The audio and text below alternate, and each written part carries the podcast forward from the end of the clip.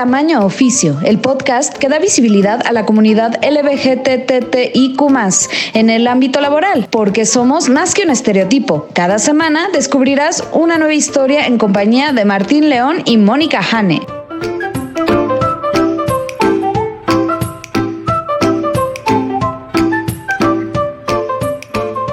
Hola, ¿qué tal? Bienvenidos a Tamaño Oficio con Martín León, el doncel de la comedia en México.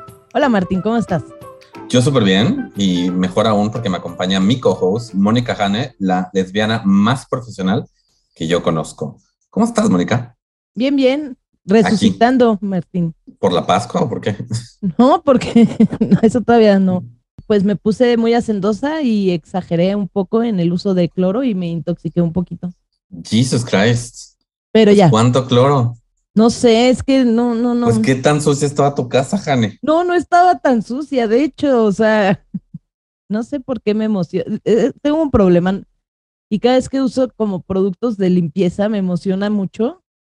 Y aparte me encanta que hagan espumita, aunque no sean de sacar espumita. O sea, por ejemplo, a mí me, bueno, hasta me regaña Ana cuando trapeo porque le echo así tres litros del... De fabuloso. De fabuloso, sí porque me gusta que huela así mucho, mucho, mucho. Y entonces luego hasta rechinan los zapatos cuando caminas en el piso porque pues quedó como el jaboncito seco, ¿no? Porque rechina de limpio. Entonces dura muy poquito cuando yo trapeo o hago esas cosas y pues el, el día de ayer me emocioné y empecé a echar así cualquier cantidad de cloro y bueno, no sé si es, bueno, sí, es un limpiador que entre las cosas que traía es cloro porque se me manchó hasta la ropa Oh, no. Se eché a perder una playera y un pantalón.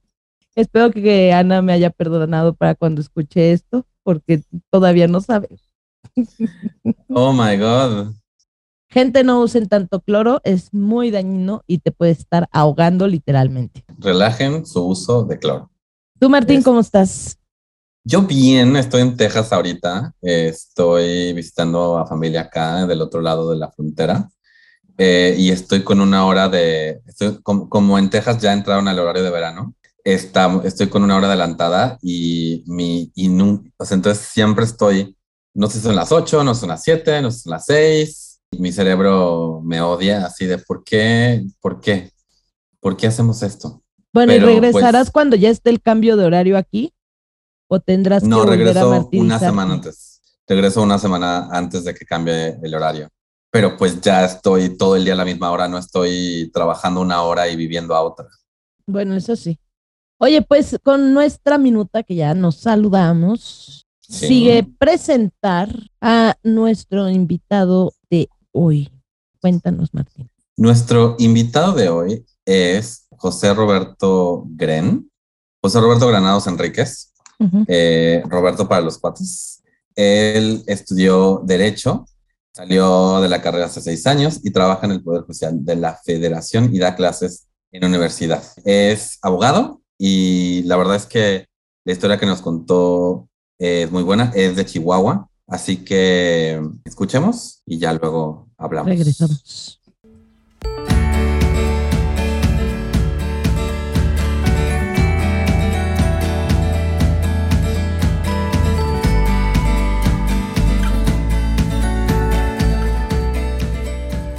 Hola, hoy nos acompaña José Roberto Granados Enríquez. Eh, Roberto, para los cuates.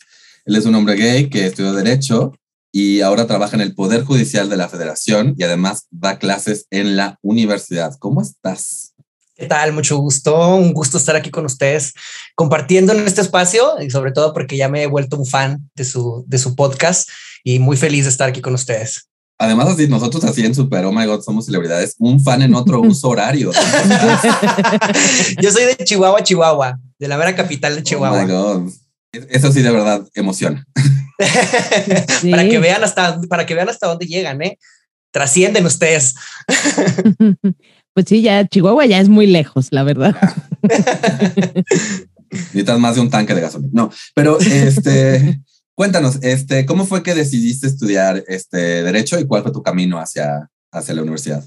Bueno, te empezaría contando primero que yo crecí en una familia muy, muy católica, muy religiosa, y desde pequeño eh, me metieron a, a, servir en la iglesia, ¿no? De acólito y en el coro y demás.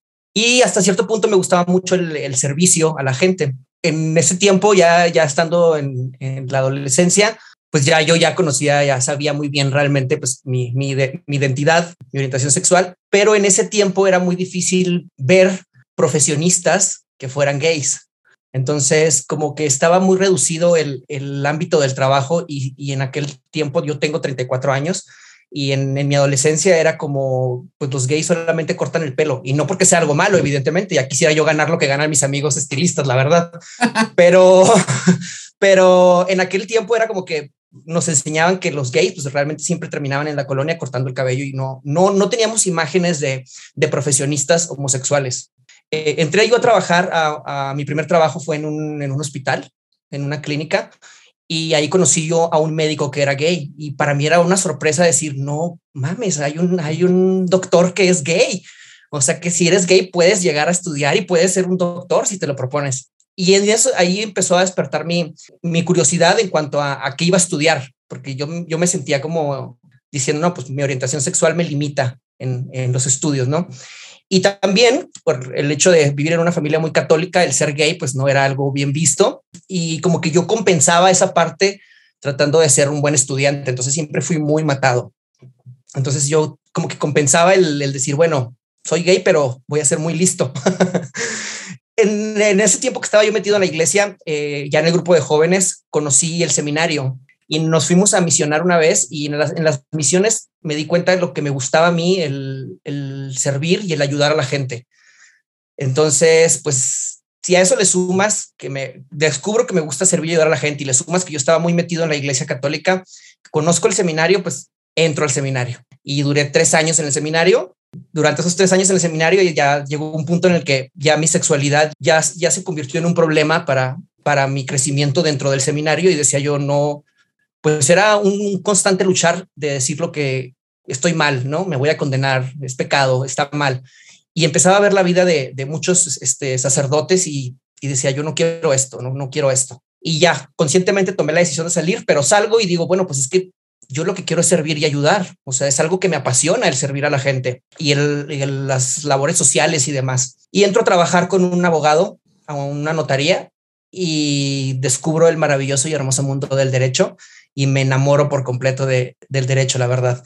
Y empezaba a ver yo cómo el, el derecho servía para, vaya, desde una vista muy utópica y el clásico hacer justicia, ¿no? El poder ayudar y servir desde el ámbito legal, porque también siempre fui un, un niño que recibió mucho bullying y cuando recibes mucho bullying siempre hay una parte de ti que dice quiero vengarme pero pero sabes que no y que no está bien, bueno, por lo menos en lo que a mí me enseñaban en mi casa. Y entonces llega esa parte del derecho y dices tú, bueno, puedo hacer las cosas desde la perspectiva legal y puedo hacer que la gente que no hace bien pague desde, la, desde el punto de vista legal, ¿no? Y ayudar a los menos este, afortunados a que gocen de los mismos derechos que no tienen, que no gozan por diferentes condiciones, por pobreza, por diversidad sexual, etcétera.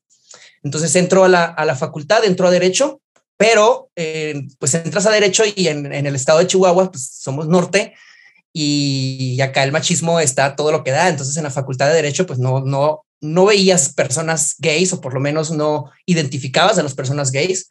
Y como a los dos años de que entré a la carrera, son cinco años de la carrera de derecho, me hackean mis cuentas y me, y me amenazan con, con mis cuentas de, de redes sociales y me amenazan con exponer mi, mi orientación sexual ante mi familia y ante toda mi escuela, ¿no?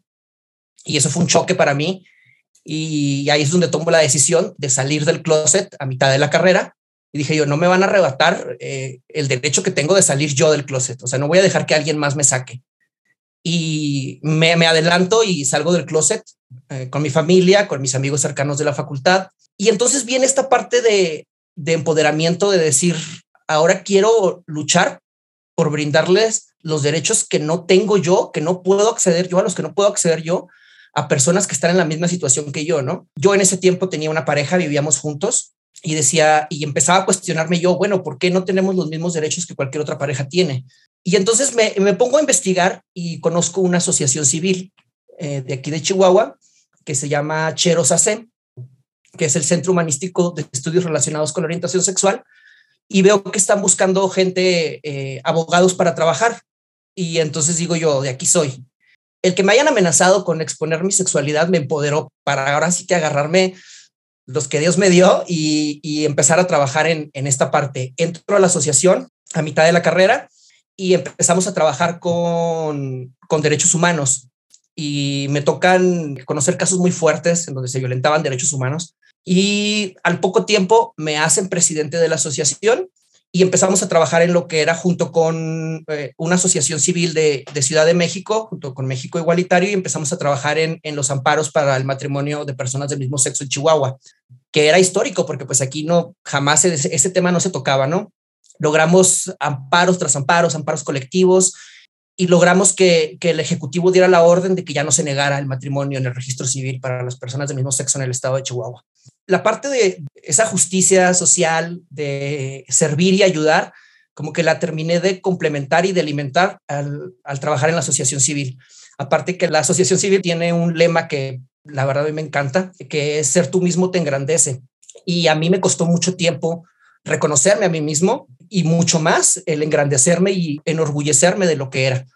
Entonces me casé con, con ese lema y empecé a trabajar para la, para la asociación en casos de bullying, en casos de abuso, de violencia contra la diversidad sexual, en casos de terapias de, de reparación, de conducta, en varias entidades de aquí del, del estado de Chihuahua. Durante ese tiempo de trabajo, siempre he sido una persona muy ambiciosa, la verdad. No sé si sea un defecto o una cualidad, pero en ese proceso, cuando yo conozco y empiezo con el trabajo de los amparos, descubro el mundo del Poder Judicial de la Federación, que es donde llevábamos todos los, todos los amparos, los, litigios estratégicos. Y yo recuerdo que yo, yo eh, llegaba ahí y yo decía, yo quiero trabajar aquí, yo quiero trabajar en el Poder Judicial. Y todo el mundo me decía, trabajas en el Poder Judicial, ahí vives. O sea, yo me acuerdo que pasábamos en la madrugada de, de las borracheras porque había antros alrededor del Poder Judicial y eran las 3 de la mañana y las luces prendidas de la gente trabajando. Y decía, yo no me importa, yo quiero trabajar ahí. Terminando mi carrera, empiezo a, litigar civil y familiar y se abre una, un concurso para entrar al Poder Judicial de la Federación en el área penal, en el nuevo sistema de justicia. Y concurso, me quedo, concurso, se, se, postularon todos los puestos y concurso en el, pues en el de más abajo, me quedo, pasa la selección y me quedo, entro a trabajar al Poder Judicial de la Federación, al Centro de Justicia Penal, específicamente en el área penal federal. Y conforme pasaron los años, fui creciendo y fui avanzando y ahorita soy secretario de un juez de ejecución y ahorita mi trabajo es eh, enfocado exclusivamente en los que ya están sentenciados, en los que ya están compurgando la pena. ¿Y cómo se complementa todo lo que trabajé en la asociación? ahora con mi trabajo porque pues gran parte del trabajo que realizamos nosotros como en la parte de ejecución son la solicitud de beneficios preliberacionales, ¿no? Y ahí entra mucho los derechos humanos y el trabajo que hacemos con, con las personas que están en prisión y que están compurgando ya una pena y el proceso de reinserción social. Y me tocó trabajar, estoy trabajando con un juez que es muy derecho humanista y eso me ha, me ha ayudado mucho, me ha servido mucho y aprendo mucho cada día. Yo creo que eso sería así a grandes rasgos como terminé estudiando derecho y siendo abogado. Pero aparte donde pones el ojo, pones la bala, ¿no? Entonces yo voy ahí. Sí, yo voy ahí y ahí entré. Eso, qué padre. ¿Y cómo es trabajar ahí en el Poder Judicial de la Federación? O sea, tienen, además de que ahí vives, tienen políticas de no discriminación, de inclusión. Quiero pensar que sí las tienen, pero no sí, sé. Sí, y, sí, sí. Y, y, cómo funciona todo eso? Mira, yo había escuchado a algunos de sus, de sus invitados que mucho, eh, cuando les han preguntado esta parte, y coincido con muchos de ellos respecto a que no vas por la vida diciendo, hola, soy Roberto, soy gay, ¿no? Yo no llego a los lugares presentándome, exponiendo mi, mi orientación sexual. Es algo que si se da, pues lo, no lo niego, evidentemente. No es un tema que se, que se converse así normalmente. A mis cercanos, obvia, obviamente es algo que saben mi gente cercana, porque pues convive conmigo fuera del trabajo y saben no, no tengo nada que ocultar, pero no es que vaya yo y diga, hola, ¿qué tal? Soy, Robert, Roberto y soy gay. Las políticas, hay mucha en donde me toca trabajar a mí, yo te hablo desde lo que me toca a mí, porque pues cada quien habla como le va en la feria. A mí me ha tocado ver mucha política de inclusión y demás en cuanto al ámbito laboral y, y federal. Ya otra cosa es el ambiente laboral entre compañeros, que no deja de, de seguir existiendo la desinformación, y no deja de seguir existiendo los chistes tal vez este, que discriminan y, que, y de burla, pero ya es más bien entre, entre compañeros y, y, nunca falta el que, pues el que es ignorante hasta cierto punto, ¿no? Pero fuera de eso, yo considero que es un ambiente de trabajo en el que realmente puedes ser quien eres, porque incluso a mí me preguntaban, eh, bueno, y es que, es que yo soy una persona que tiene tatuajes, tengo nueve tatuajes, y me decían, bueno, y es que en tu trabajo no, y les digo, no, oye, la Suprema Corte acaba de emitir hace no muchos años un criterio en donde dice que no te puedes juzgar por tus, por tus tatuajes. ¿Tú crees que en el Poder Judicial, pues si, si, llega a pasar, que a mí no me ha tocado que pase, pues lo primero es que te amparas, o sea, tienes el conocimiento de, ¿sabes? Entonces, está difícil que eso pase. No digo que no suceda, pero por lo menos en el área en el que yo trabajo, no me ha sucedido eso, la verdad. Esta es una parte interesante que mencionas, de, de, especialmente como, como hombre, navegar este rollo de los con quién está trabajando, porque sí, yo como que si hay este rollo muy de como de somos amigos, por lo tanto me siento con la libertad de decir ciertas cosas. Uh -huh. Y luego a mí me ha pasado que hay ciertas personas, obviamente luego tienes que explicarle a ciertas personas que, o sea, sí, hay a ciertos amigos que les permito ciertas libertades y, a, y tú no estás en esa lista. Entonces... Sí, exactamente. Sí, fíjate, me, me, pasó, me pasó hace, hace rato con uno de los que trabajaba muy de la mano. Nos llevábamos mucho él y yo, ¿no? Y me acuerdo que él me decía eh, afeminado, afeminado, pero así nos, nos llevábamos él y yo y jugábamos mucho con eso, ¿no? Y, y que te va a dar un beso y que afeminado y que no sé qué. Y, y, recuerdo que una compañera así medio mala leche en una de las conversaciones dice, ah, ¿no has visto al, afeminado? Le dice mi amigo. Y yo, yo iba pasando y paso y los, se suelta riendo y le dice, sí, verdad, es súper afeminado, pero así como que ya, ya no en un juego, sino en, en, en joder, ¿no? ¿Sabes? Y, de, y yo la consideraba mi amiga en aquel tiempo y decía yo, o sea, ¿qué pedo?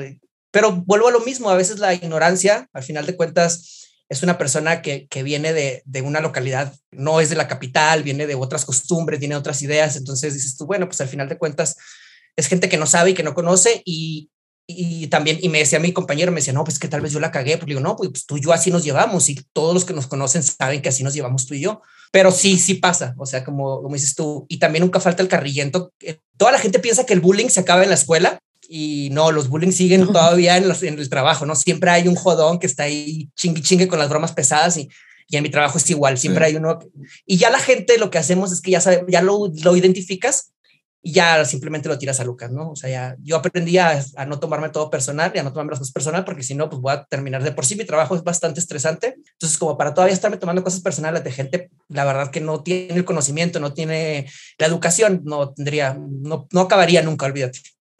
Elegir las batallas. Exactamente.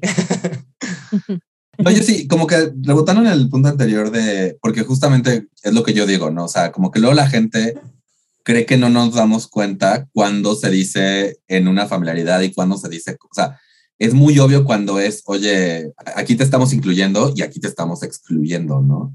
Y quiero más bien, porque nos contaste que tú saliste del closet en la universidad después de, de que alguien te amenazó. Y sí, es muy, es muy, muy triste que todavía la gente sienta que, que el saber tu sexualidad te, les da poder sobre tu persona cuando es como de nada más, nada más le está haciendo la gente que me gusta un género en vez del otro o los dos en vez de uno nada más, ¿no? ¿Cómo fue tu experiencia en la universidad en cuanto a, a qué tan abierta o cerrada estaba? Y como mencionas, o sea, que, que te empoderó, o sea, ¿cómo, ¿cómo describirías ese empoderamiento? Mira, ya la apertura de mi universidad la verdad es que estuve, siempre he estado rodeado de gente maravillosa y todos mis círculos de amigos no fue un cambio, o sea, simplemente era, y al final de cuentas, pues como dice Juan Gabriel, lo que se ve no se pregunta, ¿no? Este, no, no era tampoco como que mucha sorpresa. Mi paso por la universidad después de salir del closet fue total y completamente normal, no hubo nunca discriminación, ni malas caras, ni maltrato, ni para nada, ¿no? Al contrario, la parte del, del empoderamiento fue en, en la asociación porque por esa parte de decir, o sea, ¿por qué no puedo tener derecho, los mismos derechos que cualquier otra persona? O sea, no entendía yo por qué no podía yo acceder a los mismos derechos que cualquier otra persona. Y luego el conocer casos de historias en donde habían mandado a una chica de Ciudad Cuauhtémoc a terapias de conversión, a una, a una iglesia cristiana y de cómo a veces la mataban de hambre o la encerraban para que no saliera. Conocer todas esas historias me hizo darme cuenta de la necesidad que hay de que quienes tenemos la oportunidad y el conocimiento tal vez desde el punto de vista legal de aportar y de ayudar, pues que lo hagamos, porque de nada nos sirve a veces tener el conocimiento si lo guardamos para nosotros. Ahora actualmente doy clases en, en la universidad. Yo recuerdo que cuando a mí me dieron la, la materia de, hay una, una, materia que se llama Personas y Familia, que es como la primera de civil, y yo recuerdo que mi maestra de civil, me, cuando nos tocaba hablar del divorcio, que es el pan de cada día de los abogados, eh, nos decía, eh, no, el divorcio es pecado. Y no tocaba el tema, saltaba el tema. Entonces, dices tú, ¿cómo es posible que estás en una facultad de derecho y que no te enseñen sobre el divorcio? Que es de lo que vas a comer, o sea, y a mí se me hacía sorprendente y eso me pasó a mí. Y ahora que me toca a mí dar clases, hubo un año que me dio dar la clase de personas y familia exactamente, y nos daban la libertad de, de, modificar algunos temas para actualizarlos al tiempo que estamos viviendo. Y cada que yo tenía oportunidad, o sea, metía, venga, la jurisprudencia de, del matrimonio entre personas del mismo sexo, este, el divorcio bien desarrollado, eh, el cambio de, de, identidad. Entonces yo trataba como que desde ahora desde el otro lado poner ese granito para que las nuevas generaciones ya vengan un poco más abiertas en ese sentido. Y espero que, que sirva, ¿no? Que, que, el día de mañana se vea reflejado en los abogados que, que vienen a continuación. De verdad, qué padre labor. Ir poniendo allí tu semillita en cada uno de tus alumnos. Está sí, sí. padrísimo. Sí, la verdad sí, porque te, te, vuelvo a repetir, o sea, yo hubiera querido que alguien me hablara de todo eso cuando estaba en la universidad o haber visto a, a, a profesionistas eh, lesbianas, eh, gays, bisexuales, transexuales y no tener que descubrirlo de la manera que yo lo descubrí, o sea, siempre escondidas y, y en secreto. Y considero que la visibilidad en, en, las profesiones, y no porque sea lo más importante, porque evidentemente conozco gente que es muchísimo mejor persona que muchos que tienen profesión, pero sí te aporta visibilidad para decir, lo puedo hacer. No, no me impide para nada mi orientación sexual, el querer ser un profesionista, el querer ser un médico, el querer ser un abogado, el querer ser un artista o lo que sea que quiera hacer que eso es lo que me encantaba y es lo que me encantaba de la asociación, de su lema de ser tú mismo te engrandece, o sea, siendo tú mismo vas a ser grande, solamente siendo tú mismo. Mientras no puedas ser tú mismo, no vas a poder ser grande. Oye, y cuando a tus alumnos les hablas de todos estos temas, ¿cómo reaccionan? ¿Se quedan calladitos y así como que, yo mejor nada más como que tomo apuntes o no te he tocado alguno así que, no, profe, no, eso es pecado, nos vamos a ir al infierno por estar hablando de eso, profe. no, fíjate que, fíjate que una vez un, en, un, en, un, semestre me tocó una, una alumna que era, que era muy, muy cristiana y uno de los temas, me acuerdo en ese tiempo, a, era, me tocó hablar sobre identidad de género. Estábamos, uh -huh. Se estaba trabajando en Chihuahua respecto a la identidad de género y yo los puse a que investigaran si era posible que una persona transexual hiciera su cambio ante el registro civil y era un ensayo, tenían que hacer un ensayo. Y en el ensayo sí, ella sí puso como un párrafo así de que respondiendo la pregunta, no, no se puede porque la ley establece. Y luego ya se aventó como todo un speech de aparte la iglesia, Jehová, Dios, y Dios hizo hombre y mujer y, y así. Y yo, no, pues no manches, eso no tiene nada que ver con derecho. Y yo recuerdo que hablé con ella y le digo, respeto mucho tus creencias, pero tienes que saber que como abogada, pues no puedes, incluso como profesionista, va a llegar un punto en el que no puedes poner tus creencias por encima de los derechos de otras personas, que es parte de ser abogado. Entiendo que tú tengas tu, tu creencia, pero mientras tu creencia no pisotee el derecho de alguien más. Y ya quedó así, simplemente no, ya jamás volvió a tomar clase conmigo ella, la verdad. Entonces, normalmente mis alumnos repiten porque doy clases a, en los primeros semestres y doy clases en, ya en optativas y normalmente repiten y ella sí ya no repitió conmigo, la verdad.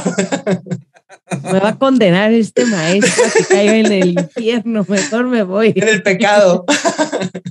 Estaba diciendo, es lo que pasa es que hasta se siente más caliente el salón y es Chihuahua, hace calor, no es el infierno. no, no, sí, no, no, es el infierno, es, es verano y es normal. Algo que dijiste ahorita que quiero como a veces es que lo que dijiste que cuando no tiene, de nada sirve tener la oportunidad y el conocimiento, o sea, lo, hoy en día como que la palabra walk du jour es el privilegio. Y sí creo, o sea, yo como le he dicho un par de veces, que si tienes el privilegio de estar afuera del closet, de cierta manera tienes la responsabilidad de estar afuera del closet, ¿no? Uh -huh. Y además, pueblo, cuando tú des, porque por ejemplo tú decías, ¿por qué no puedo tener yo los mismos derechos? Y creo que muchos de nosotros que no estudiamos leyes o que estamos alejados de las leyes, no entendemos lo que, todo lo que lleva la frase los mismos derechos. ¿Tú cuáles veías que eran las mayores injusticias o en el caso de matrimonio igualitario o cuáles ves que son las mayores injusticias en, el parte, en la parte de identidad de género en cuanto a no poder acceder a derechos? En cuanto al matrimonio, yo lo veía, yo tenía una relación, tuve una relación muy larga y yo decía, bueno, al final de cuentas, eh, mi familia pues siempre fue muy católica y a pesar de que, de que aceptaron mi orientación sexual, fue un proceso largo para ellos y querían mucho a mi pareja, de todos modos yo sabía que el día de mañana si algo me pasaba, pues mi pareja iba a quedar desprotegida. Y yo sabía que por mucho que lo quisieran, ya no estando yo, pues adiós, ahí te ves, ¿no? El simple hecho, por ejemplo, de que queríamos comprar casa y no podíamos porque, o sea, no podíamos juntar créditos, era un problema. El, decir, por ejemplo, que mm, me enfermaba yo y pues tenían que hablarle a mi mamá porque no podía entrar mi pareja y yo tenía seis años viviendo con mi pareja. Dices, ¿por qué tienen que hablarle a mi mamá? Yo sé que es mi madre, evidentemente, pero vaya, pues tengo seis años viviendo con mi pareja. Él puede pasar y tomar una decisión. Y aparte, toda esa parte yo me tocó vivirla de manera personal. Y con la asociación, híjole, la verdad vi tantas violaciones a derechos humanos, el que no pudieran entrar hombres trans al baño de mujeres, eh, en, prisión, eh, que, una, mujer trans eh, fuera trasladada a un centro de reinserción este, de hombres y no al femenil. todos esos derechos que son, que, que, es algo tan simple que como dices tú, mucha gente no lo ve porque no está metida en el derecho y como son derechos que los heterosexuales tienen por default, pues no, no te das cuenta. Es simplemente tomar una decisión, este, incluso para separarnos. Una pareja eh, de chicas lesbianas que tenía mucho tiempo juntas y decide separarse, ¿cómo le hacen si no hay una, una ley que, los, que las proteja como protege a los heterosexuales con el divorcio? ¿Por qué? Porque existe el divorcio, haces un juicio en el divorcio y, y ya un juez determina qué, qué, le corresponde a cada quien y la pensión y demás. Y en una pareja en este caso una dos chicas lesbianas que ya habían pasado mucho tiempo juntas, se separan y no tenían una figura jurídica que las protegiera para separarse, porque todo el mundo me decía, me acuerdo cuando luchábamos por el matrimonio entre personas del mismo sexo, me decían, es que para qué, si, de todos modos los gays se, eh, se la pasan separándose. Digo, exactamente por eso, porque nos separamos y necesitamos el derecho que nos da el matrimonio, que es el divorcio, para, para que un juez apoye y decida la división de bienes, le digo, y es algo que no hay en la comunidad. Y es un derecho tan simple que nosotros no poseíamos. Te digo, en el divorcio, en la separación de bienes, en los testamentos, en la, adecuación de las actas, lo de los baños también fue algo muy sonado acá en, en el bachilleres, en el colegio de bachilleres, de que no dejaban que una chica trans entrara al baño de mujeres y en el baño de hombres la, la buleaban y la acosaban. Entonces, son derechos que todo el mundo tiene y son diarios y no los ves hasta que no te los quitan. Es cuando te das cuenta de lo grande que es que vale ese derecho y cómo te aferras tú a que, que te otorguen ese derecho, porque eres un ser humano y, y lo tienes, lo tienes que tener. O sea, no hay, no hay poder ni ideología que pueda impedirte tener ese derecho. Oye, y ahorita que mencionabas, o sea, como que nunca había pensado en esa parte de justo que una mujer trans termine en una prisión de hombres hasta la vida puede perder allí, ¿no? Exactamente, exactamente. es una violación de derechos, o sea, porque te pueden hasta matar. Sí, exactamente. Y, eso, y eso es una parte que me gusta mucho del Poder eh, Judicial Federal. Desconozco el, estatal, pero en el federal pues están los protocolos de, actuación, el protocolo para juzgar con perspectiva de género, protocolo para juzgar con eh, perspectiva de mm, orientación sexual y evidentemente son muy bonitos en papel, pero a mí me ha tocado la experiencia de que sí lo apliquen. En el centro de justicia donde yo trabajo hay una jueza y mis respetos para la jueza. Muchos de los asuntos se han, se han juzgado con perspectiva de género y es algo muy padre, el, el poder ver materializados la reforma de los derechos humanos en el nuevo sistema de justicia penal, en los jueces, aunque, aunque yo sé que los periodicazos del nepotismo y demás, pero sinceramente a mí me ha tocado verlo, cómo se ha materializado esta evolución de, de garantías individuales a derechos humanos, en, plasmadas ya en una audiencia y otorgándole derechos y individualizando a la persona y diciéndole, eres un ser humano. O sea, al final de cuentas, independientemente de que hayas delinquido, no eres un ser humano se deben de respetar tus derechos. Lo mismo con, con personas de la diversidad sexual y con mujeres, el, el tener el cuidado de, de, juzgar con perspectiva de género es algo que me ha tocado a mí ver de propios ojos, la verdad, y es fenomenal. A mí me fascina. Por eso yo, yo, creo, yo creo que por eso sigo amando el derecho todavía hasta ahorita. Está súper interesante, ¿no? Sí, la verdad, sí. sí. Yo me quedé así como de, oh. Además, no es, no es su perrito, si están en audífonos, no hay un perro sí. perdido. es el, ¿Cómo se llama tu perrito? Tengo, tengo una perrita, se llama Frida. ¿Era como chihuahueña o salchicha? Sí, es una, es una chihuahueña. Es, es muy vaga, de hecho. Pero mira. Chihuahueña en raza y en... En, en raza y en estado. sí. Chihuahueña chihuahuense. Chihuahueña chihuahuense, ándale. Sí.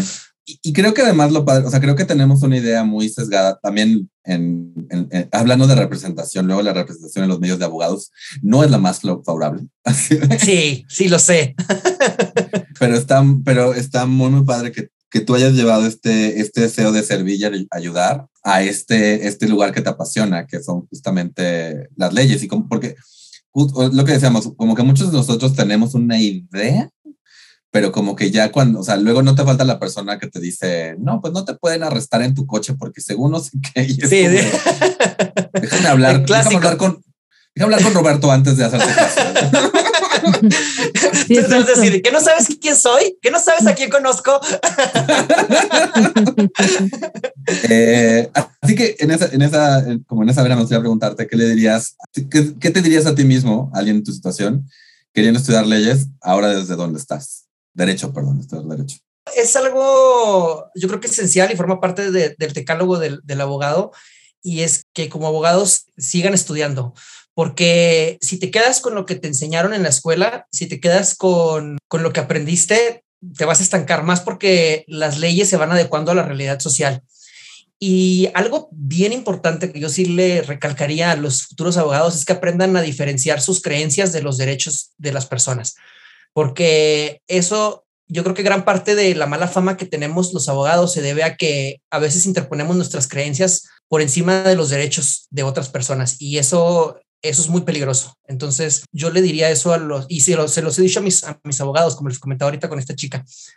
La verdad, ella es la única que me ha tocado así, un poco más este, cerrada en ese aspecto, pero yo siempre les pongo este, asuntos, trato de complicarles asuntos, sobre todo en determinadas materias, en donde entra mucho la, la parte de, de, de lo que ellos creen, ¿no? De lo que ellos creen que está bien y cómo no siempre lo que tú crees que está bien es lo que conforme a derecho corresponda. Entonces, Aquí lo importante es trabajar conforme a derecho. Yo creo que eso sería lo principal, la verdad. ¿Sabes qué? Yo me voy a llevar algo de este podcast muy importante, que es sí. justamente lo que acabas de decir de cuando me salga alguien con que no estás respetando mi opinión.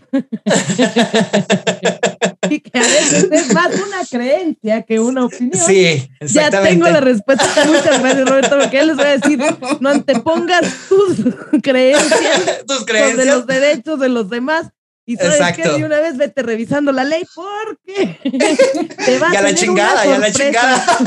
vas a encontrar sorpresas allí. Sí, yo, yo, yo siempre les decía a, a los alumnos, les decía, el, a, amen la constitución, yo les decía, porque la constitución, todo el mundo dice, es que está mal la constitución, no, digo, está mal aplicada porque la aplicamos mal, pero la constitución está bien hecha. Nos falta, estoy de acuerdo, pero así como cada religión tiene su Biblia y su texto sagrado, conozcan la constitución y vean cómo nos ampara y nos protege. Y, yo hablo a partir de la reforma de 2011, que fue la reforma que incluyó los derechos humanos.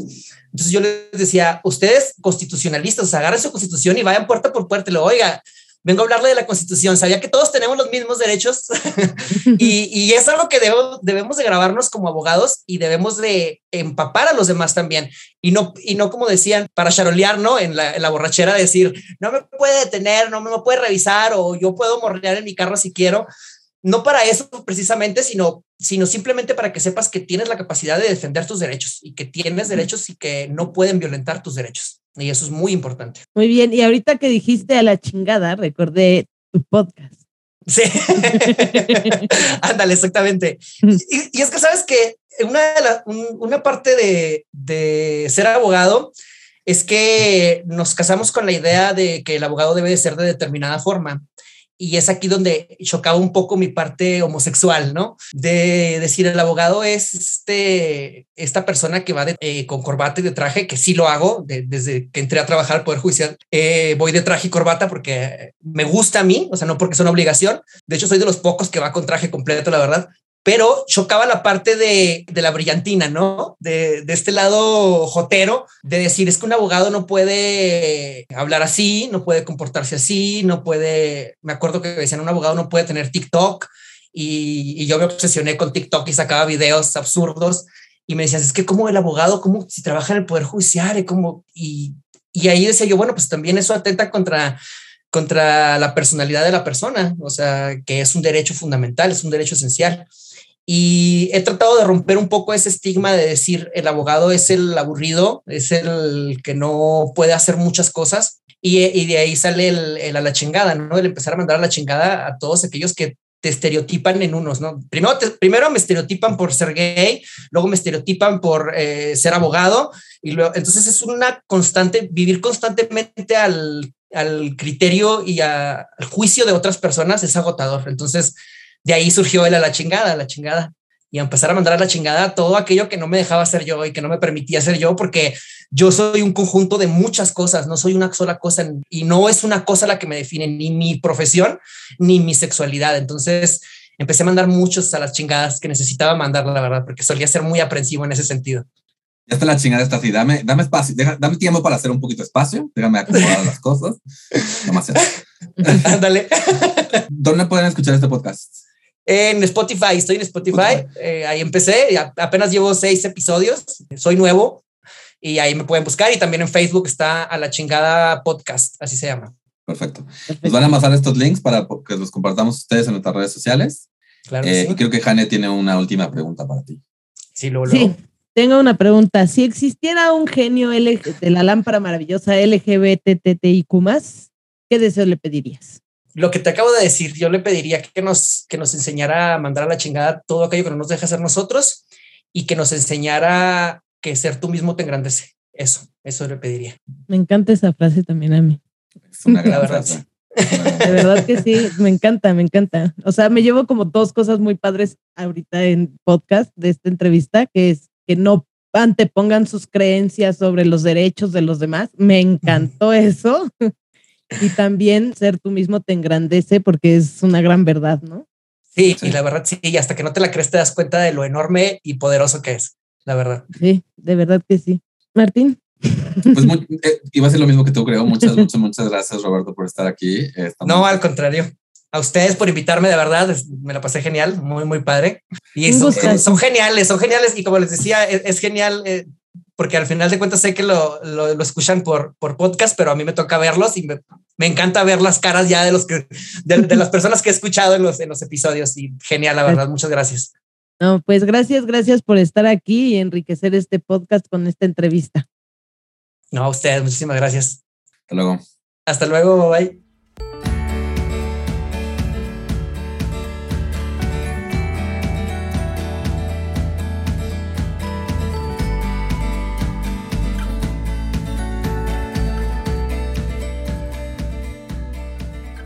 ¿Qué tal, Martín? ¿Qué te quedas de esta entrevista? Creo que es algo que estamos viendo en, este podcast que me gusta mucho, es la gente que se pregunta cómo puedo ayudar y encuentra la respuesta. Eso es algo que yo estoy, estoy muy contento, admiro mucho y además me encanta poder compartir sus historias porque siento que luego este, este rollo de quiero ayudar como lo hago para muchas personas como que suena como algo un tantito alejado o igual hasta idealista. y, ver a personas que lo están haciendo, pues la verdad me, pues me hace muy feliz. ¿Tú? Copy paste. No, no es cierto. no, pero también justo eso me encanta.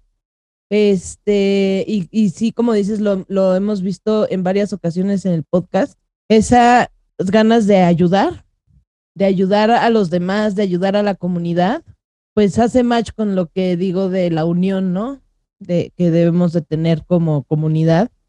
Y pues eso me hace muy feliz y me encanta que haya gente que sí lo está logrando, ¿no? Porque a veces piensas, híjole, pero es que no sé cómo puedo ayudar. Y ahí está, o sea, solo es irle buscando y tener como ese objetivo y lo vas a lograr, ¿no? Entonces, eso es lo que me, me gustó mucho de la entrevista. Además, me cayó súper bien este muchacho. Tiene un podcast que se llama A la chingada, que está aquí en Spotify, para que vayan a darle una vueltecita. Está interesante, ya lleva varios capitulitos. está bueno, está bueno. La verdad sí, la verdad sí, escúchenlo. Es una propuesta muy, muy interesante. Encuéntrenlo en Spotify. Pondremos un link en las redes sociales de Tamaño Oficio para que lo puedan encontrar. Y pasando al siguiente punto de nuestra minuta, ¿traes alguna noticia?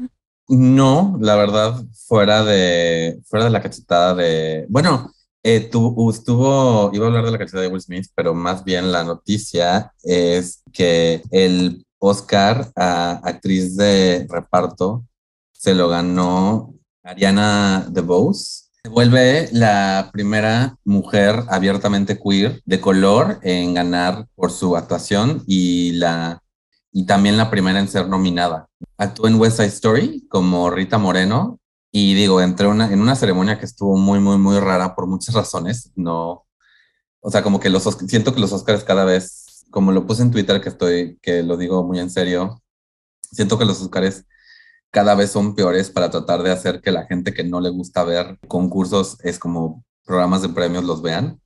Además de que se hizo la película de West Side Story dirigida por Steven Spielberg, que fue un buen, muy buen remake de este musical, pues esta actriz ganó su Oscar eh, siendo la primera mujer abiertamente queer eh, de color que lo hace. Entonces, eh, un poquito de buenas noticias. ¡Ey, bravo! Me gusta, me gusta.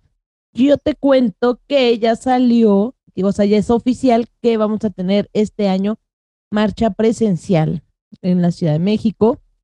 Es el 25 de junio, en punto de las 10 de la noche. De la noche. claro. Bueno, es que siempre como que salimos más de noche, ¿no? Perdón. Cada vez salimos más tarde, ¿verdad? No somos muy puntuales. de las 10 de la mañana vamos a estar saliendo desde el Ángel de la Independencia, sobre Paso de la Reforma, hasta llegar al Zócalo de la capital. Y bueno, a mí me dio mucho gusto que ya tengamos nuestra marcha presencial, pero va a ser un poco híbrida porque también van a estar transmitiendo con el apoyo del Canal 11, van a estar transmitiendo para quienes no puedan por alguna razón salir, pues que la puedan ver también y se puedan unir allí.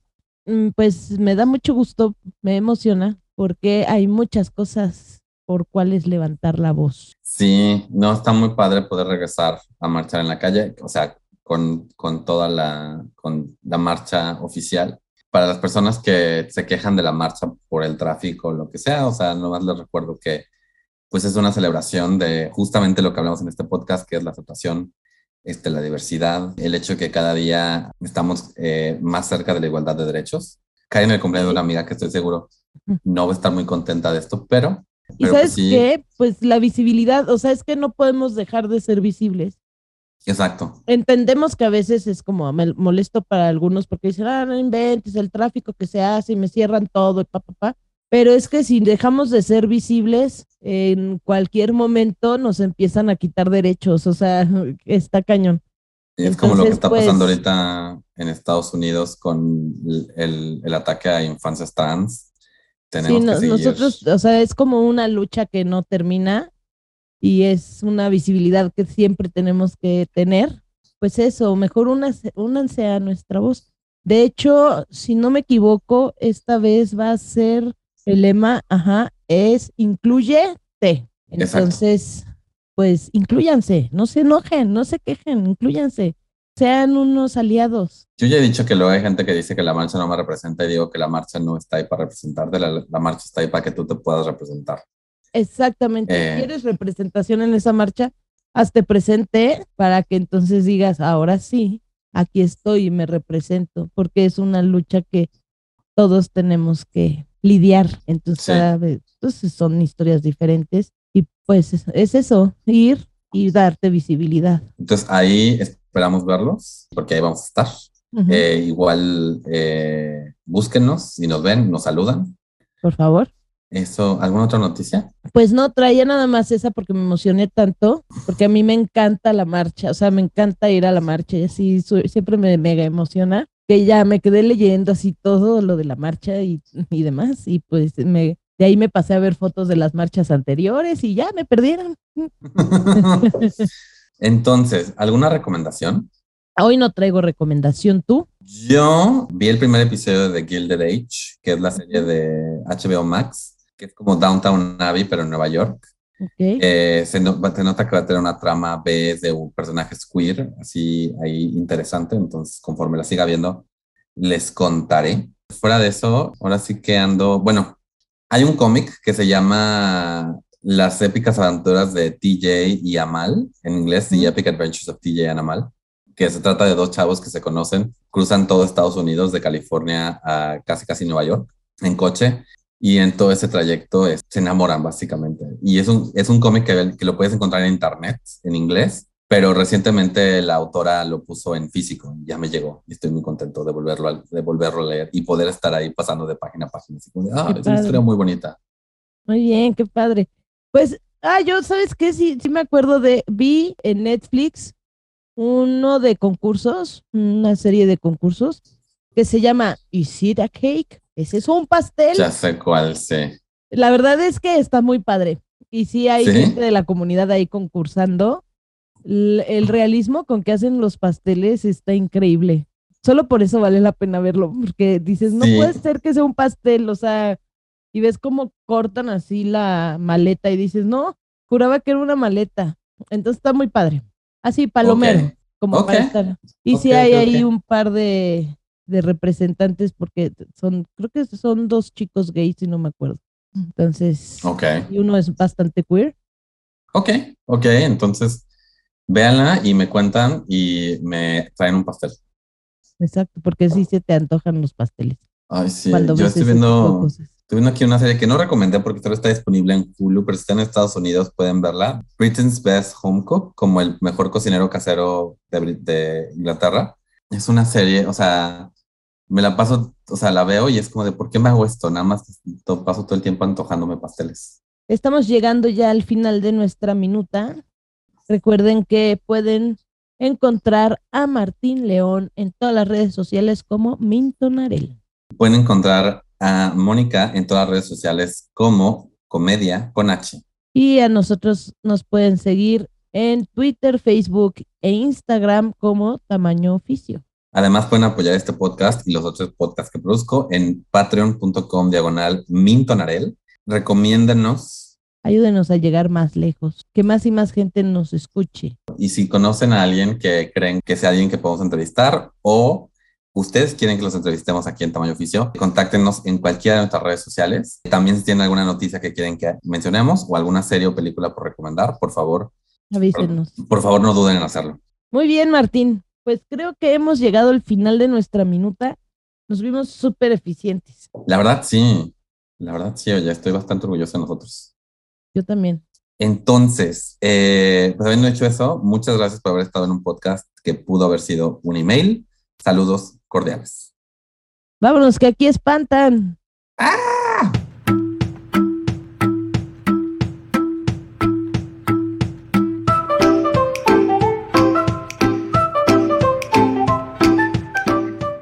fue Tamaño Oficio. Gracias por escucharnos. Síguenos en Facebook y Twitter y recuerda compartir este podcast con tus amigos.